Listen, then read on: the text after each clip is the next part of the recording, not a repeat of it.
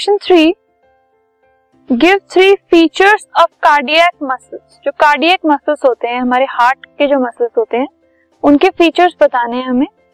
So three features of cardiac muscles are they control the contraction and relaxation of the heart जब हमारे heart beat होती है heart beat का मतलब क्या है? जो हार्ट है it is contracting and relaxing so ये जो कॉन्ट्रैक्शन एंड रिलैक्सेशन है, जिसकी वजह से हार्ट इज़ बीटिंग वो कंट्रोल करते हैं कार्डियक मसल्स जो हार्ट के मसल्स होते हैं they are called cardiac muscles और beating of heart that is contraction and relaxation उसको कंट्रोल करते हैं ये।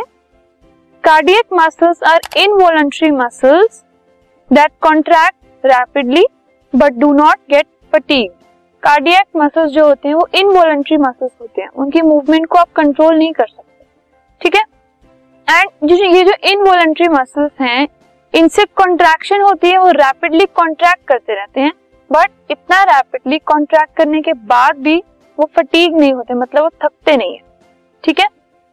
The cells of cardiac muscles are cylindrical branch and unicellular uninuclear जो कार्डियक मसल्स के सेल्स होते हैं, वो सिलेंड्रिकल शेप के होते हैं ब्रांचिंग होती है उनमें और एक ही न्यूक्लियस होता है उसके अंदर। So they are uninuclear ठीक है?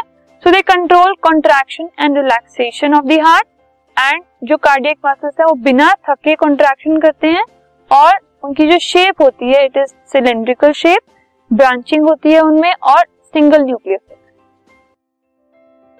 this podcast is brought you by Hubhopper Shiksha Abhiyan अगर आपको ये पॉडकास्ट पसंद आया तो प्लीज़ लाइक शेयर और सब्सक्राइब करें और वीडियो क्लासेस के लिए शिक्षा अभियान के यूट्यूब चैनल पर जाएँ।